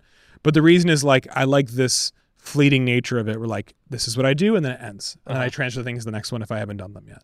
Right. But there's actually a lot of things when you come into it. Like I plan trips so much that if you're just planning a simple trip, it's like the booking of the flights, the booking of the hotels, the booking of the car. Maybe you're staying at a friend's house. We have to make dinner reservations. Maybe to do something else for that trip. They can all live in there. And so like you'll have like an area and then a project and a single to do. And on a single to do, you can add sub lists to to dos as well. Mhm. So like sometimes you have to like do eight things that each take 20 seconds. You don't want it to do for each of them. So you make one to do with the sub list of them. So you can just nail them off really fast Right. right? So this isn't it wasn't all designed to be done in things. Mhm. I had this system existing and then things basically allowed me to do even more with it. Yeah. Basically. I, I like setting overarching goals, like Yes. like the higher ones. You know, like this year I want to have I want to contribute this much to savings or buy a Mhm. home or something, right? For sure. Like I like to set those in like very they're they're like almost like hard Sure. goals, right? But Yeah. everything else in between is very fluid and it Correct. moves and and I think there's like a beauty to that is finding a, like a balance between that. Yes. So Steve Steve Strail, you know, Mhm. he he has he introduced me to podcast, the yeah. yeah, he introduced me to the to the uh like adventure journal. Yeah. But it aside from the adventures, like it's all it's just like a catch all. Correct. You're talking you're you know, you're writing we're on a surf trip and he's he's writing about what we're doing and it's how he's feeling in that moment. Yeah. But then for, for mine, I would write about the, that or like even somewhere else, like not even on an adventure. It's just like a general like Yeah. catch all. It's and And a semi competitor to our magazine. Yeah. yeah. Yeah. Not really though, because like they're, they're like so I'm actually talking with the founder of Ventional uh tomorrow. Um because him and I like haven't connected yet. And like I don't think we're competing publications. Um and that's because like Oh no, I'm talking about just like a notebook. Oh, a like notebook. I think about like the, the magazine yeah. called Adventure Journal. Oh no. Oh, Mm-mm, no. no. Okay, I'm just I'm just talking about like a Moleskine. Oh, just uh, your adventure journal. Yes, Yeah, yeah, yes, I agree. I do that too. Yeah. I remember things. I do that more Like- visually, and like I record a lot of videos, Yeah. like almost vlog style for myself in the future of like this is what I'm doing. Yeah. Like I'm I'm big I'm big into like textures and, and things that are well worn, right? I like smells. Yeah, Yeah, and that too. And and there's like nothing there are fewer things that are more beautiful than like a journal that is just beat to shit Mhm. and it has like a year and a half of your life Mhm. just written down in Sure. so many different forms and Yeah. coffee stains and Yeah. like pieces ripped out. Like it's it's sick. I love that. I have that too. The notebook I put in the guide of the first issue, you might have seen it, the orange one. hmm Term, I studied abroad in Germany. I love Moleskine, but like that was the ones they had, and I should use them. And I liked them more than Moleskine for two reasons. One, because they had dotted way before Moleskine had dotted. And I like dotted because it's great for writing and drawing. Yeah. And then number two, all the pages are numbered. There's a table of contents in the beginning, which I just like indexing pages because I'm a nut, as you can tell. Um, but they make one with a brand called Outlines, which makes like a waterproof paper that doesn't feel like waterproof paper. Oh yeah. So because like I'm always going everywhere, Something better than Rite in Rain. and yes, it- Rite in Rain. I right, whatever it is. Um, but the reason why I like it is because it feels like normal Moleskine paper, like high end, high quality, good texture. Like I use pigment pens, so it feels really good with that. Yeah. Um, and uh, but it does, but like I don't have to worry about destroying, you know, the the paper in the rain or getting sweat on it or getting like shit on it. because Mm-hmm. I'm, I'm like I'll be eating, you know, I'll be fucking shooting oysters and like writing some down, and like get some oyster guts on it, and you're Yeah. like, mm, this is gonna smell good in a day. Yeah. Um, but going back quickly to the system, not to focus on this, and I, I this podcast has turned into more like what do I do and less about you, and that's a problem. I feel bad about that. But But man, it's all good. um, that system sounds crazy, but then when I explain the this last thirty second piece, it makes perfect sense to everyone, right? Yeah. My files, my photos, are all laid out in the same order, so I always know where everything is, and that's why it's a game changer, Yeah. and that's why everyone's like, I get it now. Of course. It's And I- everything. and, it's not just my to do list. It's everything I would say do. the exact same thing. Yeah. I I completely understand, and it's beautiful. Like yes. you being able to do that, I I envy that. I'm actually so. This is the first time I ever mentioned this. I may or may not be working. This is not going to come out anytime soon on a book that's all about making your own system Sick. because like it's something I spend a, a hell of a lot of time doing. Yeah. right? And in that system is also something I call schemas, which are like set periods of time where I try new things or get better at other things by forcing myself to like into a contract of like I'm gonna do this much for this long. And those things are also broken out into the categories I just said. Mhm. So everything is always related The the hardest part about about that for me is is just like adopting a new system. for sure. You know, It take no, but like it's it's when it's, a wet wet. top when sure. it's not top of mind. It just like you Yeah. forget about it, and then sure. you, you lose the, the the momentum. I just selfishly made it top of line for so fucking long. Yeah. right? And then also like in my finance app, everything is tagged with the same categories. So like when things come in automatically, it automatically is tagged with the same Mhm. categories. So like if if it's something about a wilderness, if I buy a tent, it's tagged with that. If I have you know uh, all my like user manuals for my MSR stoves and everything, like they're in the file folders far away, including like seven categories, no more, no less. correct because I, I just Yeah. didn't think I'd need more. Like you might be able to do twenty six. Yeah. You know, my girlfriend's born the nineteenth. She thinks she can do nineteen, and she got inspiration from mine, right? But it's just because I'm weird. But like you no, know, man, I, I love it. I think it's great. it keeps it keeps me sane mm-hmm. because I work with many people, and I say this in the nicest way possible, and I said this to many of my close friends. You'd be far more successful with to-do list. That's a fact. You'd you it's it's like a superpower Yeah. for for you because, and for a lot of people it's an ego thing. It's a no, I can remember everything. I'm fine. It's like it's not about that. Yeah. I can remember everything too. Like I have photospatial memory. Like I can remember almost everything I read. I can I can repeat to you verbatim. hmm not like Mike Ross suits level verbatim, but like, but but you know, like I I I have that ability, and but still like, if you ask me what's on my to-do list today, I could probably, if I sat here for a couple minutes, tell you everything that's on it and what you need to do for each thing. That's impressive. But I don't want to be able to do that. I want to be able to look at there and objectively say, okay, because when you work the best, you're in flow state. When you're in flow state, you're concentrating and you're not thinking about what's also going on around you hmm right? You're focused on this one thing, right? So in my mind, I want to be able to index my list and say, shit, these are the things I have in front of me. These are things I have to work on today, and then prioritize them based on that. And there are different levels of things. Going back to this app, just just pay for it. I'm not paid by them. I'm not sponsored. This uh, things. If you want to sponsor this podcast, reach out to me. Um, but there's like hashtagging and priority levels and different things you can play with. It. I just it doesn't work in my system hmm you know. But I'm always looking to improve it because like it works well for me. But like, I think you know Naval Ravikant. You heard him, No, I don't Naval. think Okay, so he's like in the Tim Ferriss kind of boat, like gods of productivity and thought. so. hmm Long story short, there's a book called the Navalmanac. It's the almanac of Naval Ravikant, and Okay. he doesn't write, but he, he writes his own blog. But um, it's like someone took his best podcasts and articles and like condensed all his thought into like healthy, happy, and wi- uh, wealthy, happy, and wise. No, wealthy, happy. Something. It's one's about wealth. One's about happiness. One's about um, wisdom. The other one's about health. So it's all about like the the main tenants thing. But something he says is like a system isn't truly good until you can hand it over to your enemy and have them run it successfully. So in my mind, Makes like sense. my system and this like eventual book I want to write is like so far out because I want to make it so that anyone could pick this up who's in a completely different lifestyle as me Mhm. and maybe it's like a young girl growing up in a very autocratic society that doesn't value women like Afghanistan. I Yeah. want them to be able to pick it up and build something themselves that works for them that helps them get to where they want to go. That's great. Right? Right now would not work that way. Yeah, I think you've got very clear vision on it. Sure. Is what it sounds like to me, and that's cool. So very it's probably probably the end of my life will be the thing I spend the most amount of time on. I see. Probably minus like my family. Right? Yeah. What about you? Do you want a family? Oh man, I go back and forth. That's like that's very top of mind right now. Sure. I'm unsure.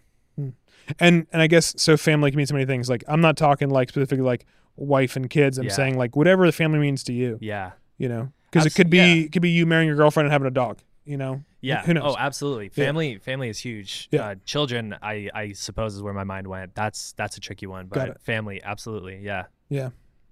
Yeah, it's strange. I don't I don't really know. I've I've never really questioned if I want children. I've always wanted them. I don't know why. Yeah. I think it's because every person I look up to that has kids, they all say the amount they've learned from having a kid. Mm-hmm. And I would do because I also believe like I think one good kid can offset a lot of bad kids coming to the world. Right. And I think Yeah. that I'm not this isn't me proclaiming like I'm gonna be better than other people or not, but I think that like the average person bringing a child to the world these days is not giving the amount of attention I believe needs, especially in the modern society with distractions like TikTok and Instagram and Facebook, Yeah. what a child needs to grow. Right. And I think it's it's we're, we're teaching kids to have shortcuts, teaching kids to always have this a digital assistant next to them, and they might.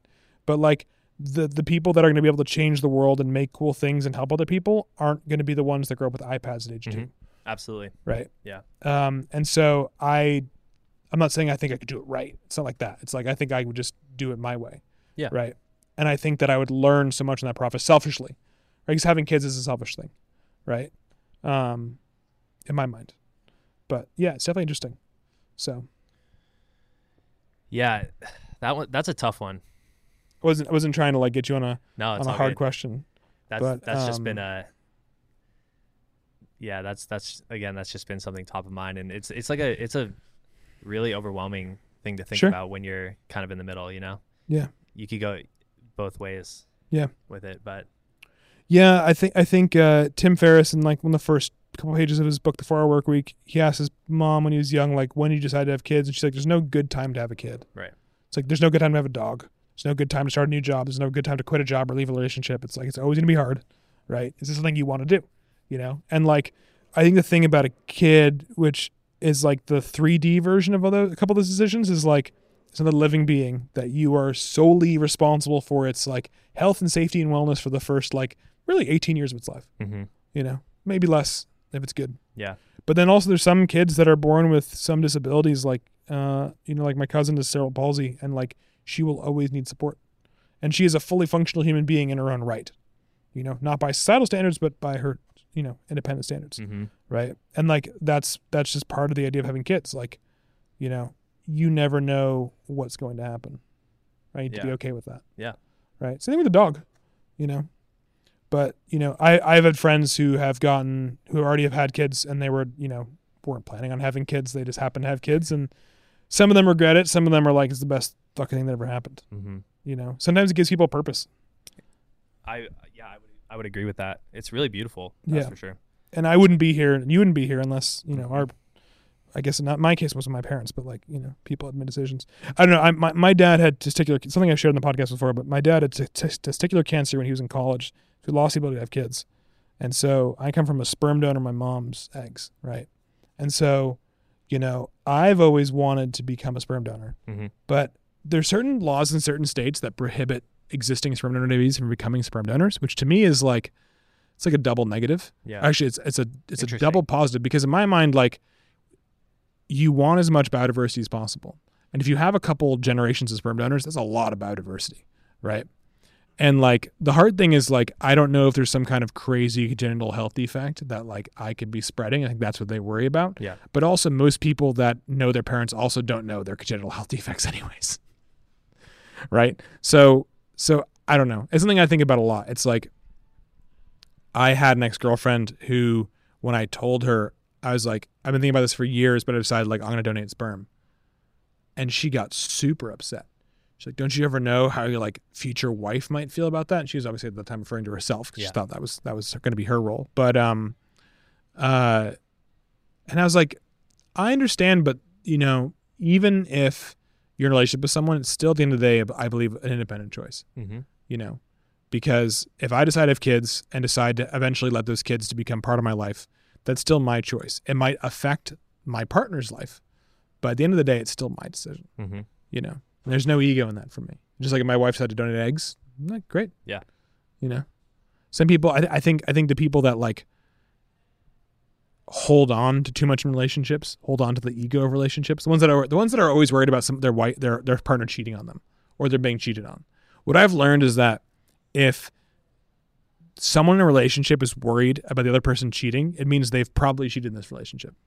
Almost nine times out of ten right? Which is fucked up to say and think but like in my personal experience of dealing with being cheated on Uh-huh. it's almost guaranteed the case Interesting. you Yeah. know because people deflect what they do most you know Yeah. people with eating disorders will usually call the people for eating eating eating inappropriately or uh, uh, inappropriately is not the right word but like same thing with uh, people with addictions to alcohol or people that are you know have infidelity people that steal people that you know would hide money or do different things you know there was the the the, the one who is you know stealing from the cash jars who was the first to accuse other people of stealing from the cash jar right Yeah. Probably true. Yeah. so I didn't even know we got to this conversation, but um, I hope I, I as, as we begin to wrap up this podcast, I hope that this wasn't a waste of your time for Not conversation. at all.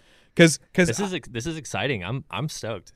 because I learn a lot, you learn a lot, but Yeah. also I hope that someone learns a lot as well. Because Yeah. I want to learn a lot about you, but also like it's nice having a podcast when there's really like I have questions I could ask you, but I never have an agenda. Mm-hmm. And so like I have recently interviewed some people that like get tons of requests and want a full list of questions. And I get the most amazing responses when I say no. Yeah. They're like, How dare you? I'm this person. I want to do this. I'm like, Uh-huh. look, this is this is I'm not this I've never done it for anyone else. I'm not breaking the rule here. Yeah. And they usually go, Okay. Some people say no. I probably had ten people say no because of that. And it's fine. But like some people just just need pre recorded answers. Yeah. But that's not a conversation to me. I agree. You know? Yeah. I and I appreciate you having me on here. Yeah. I was, I was pretty nervous. Yeah. I've never. Were you nervous? Yeah. Oh. I mean, oh. I've never. I've never done a podcast before, and Well, it's it's it's hard to achieve, it's hard to succeed when you don't have goals, but it's also hard to be upset when you don't when you're happy with any outcome, right? So to kind of get you out of here on you know make it efficient, um, I have a couple like rapid fire questions I usually ask people on the way out. Right, Cool. you can answer this in as few or as many words as you like. Um, is there a certain particular sound that you associate with happiness? As we hear like a shaker full of alcohol being mixed. in the Yeah. I would say when you've it's like peak summer and you get to the very top of of a hike, Mm. right? Like you're in the mountains and you just hear the like vast openness. Like it's yeah, like yeah, the air, wi- yeah, the air out there. Oh my god, Yeah. dude. Yeah, That is great. I think about that and it's just I feel free. That is a good one. Yeah. Yeah, for sure. I my and I think another one for you probably be like when you wake up in the morning, the sound of like an espresso grinder going or like an espresso machine. That probably also is good one Uh-huh. for you. Um, I'm a I'm a cold brew guy though. are you? Yeah. So maybe this you, you know that you know that distinct sound of like coffee pouring into your favorite mug. You know the Yeah, shape of it. uh-huh. You know exactly the sound it There makes. I'm sure that's, That's one it. for you. Yeah. Sometimes honestly, it's like just the sound of a certain bird Ooh, okay. or like wind. I don't know. There's so many Yeah. things. Like a box of Lego shaking makes me happy. And I don't know.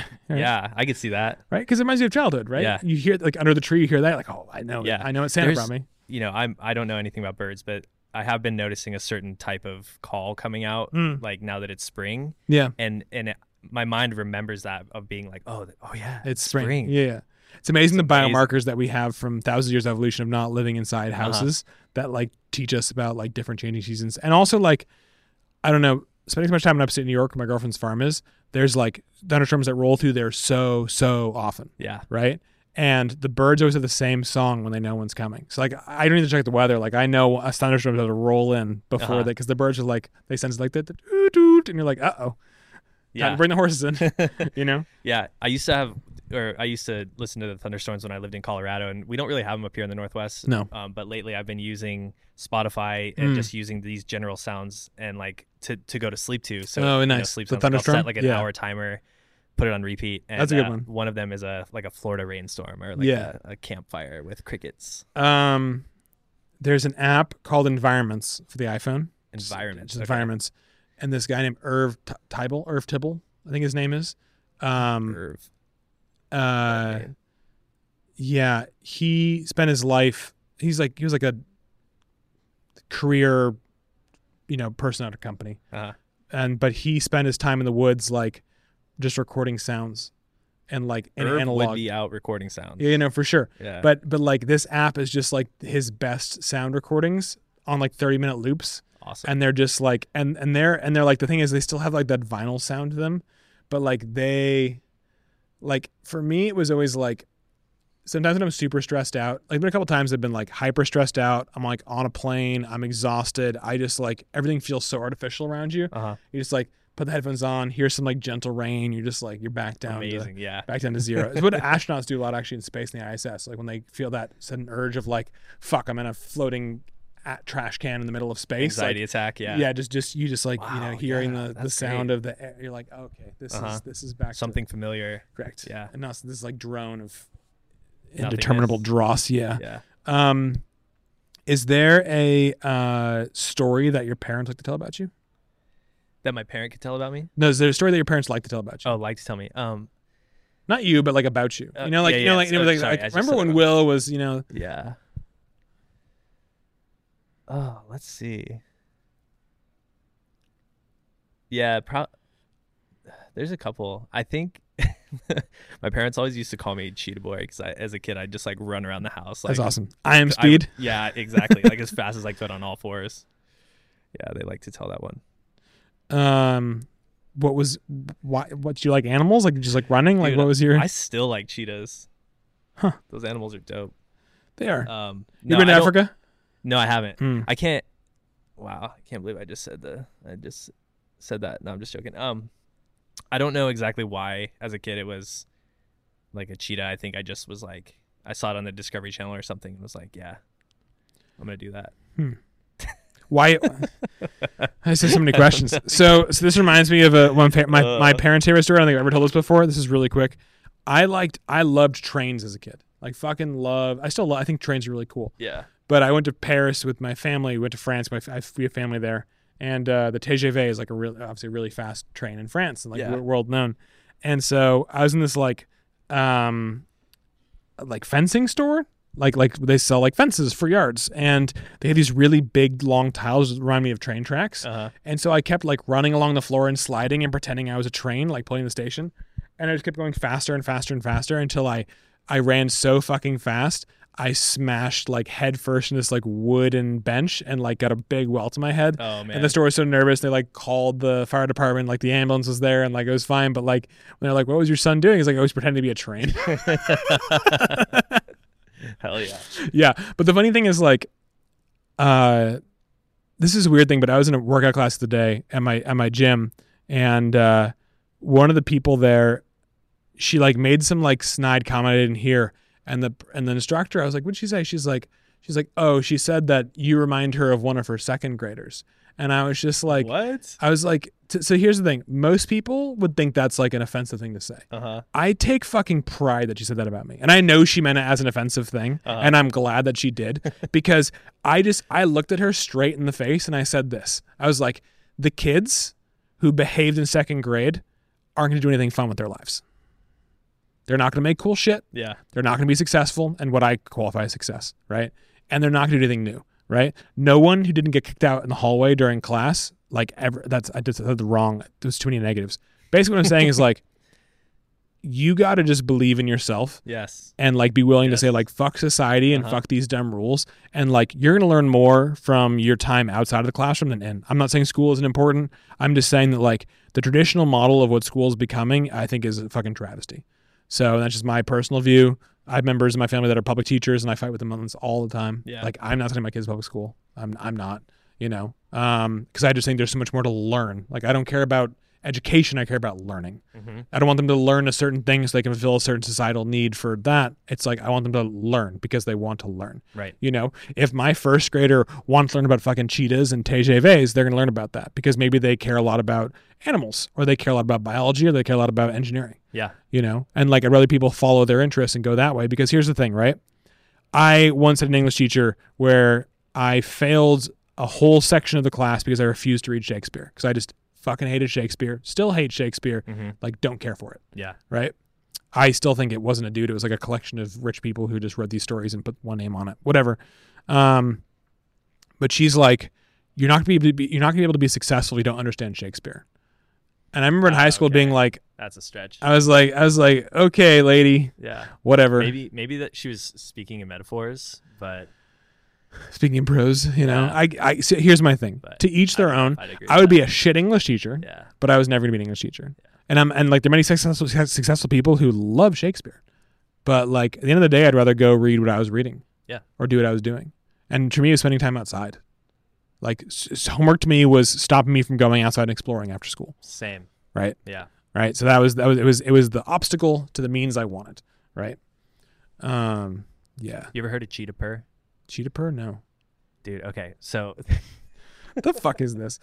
so I, I'm asking because so you know I looked up as as Instagram does. I looked up one cheetah video. Like I clicked on it in my explore page, and it was like a cheetah purring. And now Yeah. I just my explore page is full of that shit. But just saying, if you listen to it, it it goes it fits right in with your rolling thunderstorm sound. Really? Oh yeah, or your Huh. mountain air sound. It's like Huh. think of like a cat times like twenty. Wow.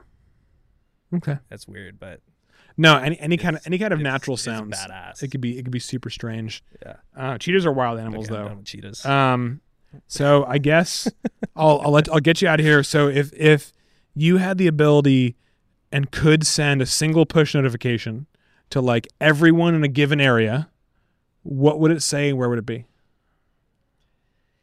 A single push notification to everybody. Yeah. Like it was like a, it was like a, imagine like a red alert or like a weather alert you get on your, on your on your smartphone. Like Yeah. no one can opt out of it. They get it anyways. You know Yeah. they're going to they're going to see or they're going to exit out of it. You know what is that? I'd probably do that. That Really? you know that Yeah, one yeah, thing, you know? The yeah. AOK sign, the yeah, like the, like the gotcha, made you look. gotcha. Made you look- Yeah. I like that. Because like the you know, most people know what that is. Yeah. And if you just got a push notification of that, you'd be like, oh Saw. Oh shit. Yeah. I've never been got like that before. Yeah. Yeah. I think I think unfortunately nowadays, like with the left hand, it kind of looks like the OnlyFans symbol though. Yeah, does it? Does this look like OnlyFans? I don't know. I'm not spending time on there. I that's one thing I realized is so like I spend a lot of time working on branding and brands, Mm-hmm. and I recently was working with a company that not in that sector but adjacent to like basically the the pay for play space of individual creators. Yeah. right? And people will discredit OnlyFans because it's like porn essentially, but like no, it's like it's a huge case study you have to pay attention to understand because it's like the driver of everything, Right. Right? Yeah. Because like uh, some have people, you some- seen have you seen some of those OnlyFans creators doing the the um the banner behind the airplane? no, Yeah, dude, I've, I've seen some. that's of that. brilliant. That's- First off, from a marketing yeah. perspective, that's brilliant. Yeah. But like, like, like if someone wants to go on there and and do whatever they do, I have no judgment. Mhm. Right? If you want to go on there and pay for it, I personally have never paid for a single dollar on OnlyFans and don't plan on ever doing it. It's not my thing, right? But at the end of the day, it's like understanding that creator space. One thing I realized is like their logo is super interesting, and I remember saying like it reminds me of that for some reason. Yeah. Yeah, Interesting. it's like a winged O. I can't I can't recall exactly what it looks like, but yeah. I'll have to check that out. Uh, anyone else can go and look at it if they know what OnlyFans is and they have their parents' permission. But I would not go on OnlyFans unless you know. But actually, that's that's the one thing about OnlyFans that that I think I really appreciate from like a porn industry perspective. It's not all porn. OnlyFans is mostly porn or lewd or or or, or Yeah. things related to that. But like Dude, what I res- what I love is the creativity. Correct. Like I know we can sit here and like poke fun at feet picks all day, but dude, if you're making 20k a month or 100 however much for sure. For doing that, like Yeah. bravo, that's amazing. I met a girl here on Hinge during during COVID, and she came from like rural Washington, had no money, Yeah. like lost her job during COVID, had no way to pay for school, like started OnlyFans, and I she's like. She's asking me for like photography tips, like how do I do it? I was like, I'm not gonna take them, but like this is how you do it. And I was like, invest in the tripod, go and do these Mhm. things. Dude, she's making like a life changing amount of money. Yeah. yeah. Like I remember, Yeah. like, I haven't talked to her in years, but like I think the first year, the first, I think the first month, she made like forty grand, and she was like, "Holy shit!" Yeah. And then I think since then, uh, I don't know, but th- but but I have a friend who will name name nameless, and they, I'm not even going to give you any more details than that. They helped run for a while in L.A. this house that had like the top OnlyFans creators in the world, right? It was like the top 0.001% of creators, right? And these people on average were making three to five million dollars a month after taxes, after royalties. yeah. That's just pure cash.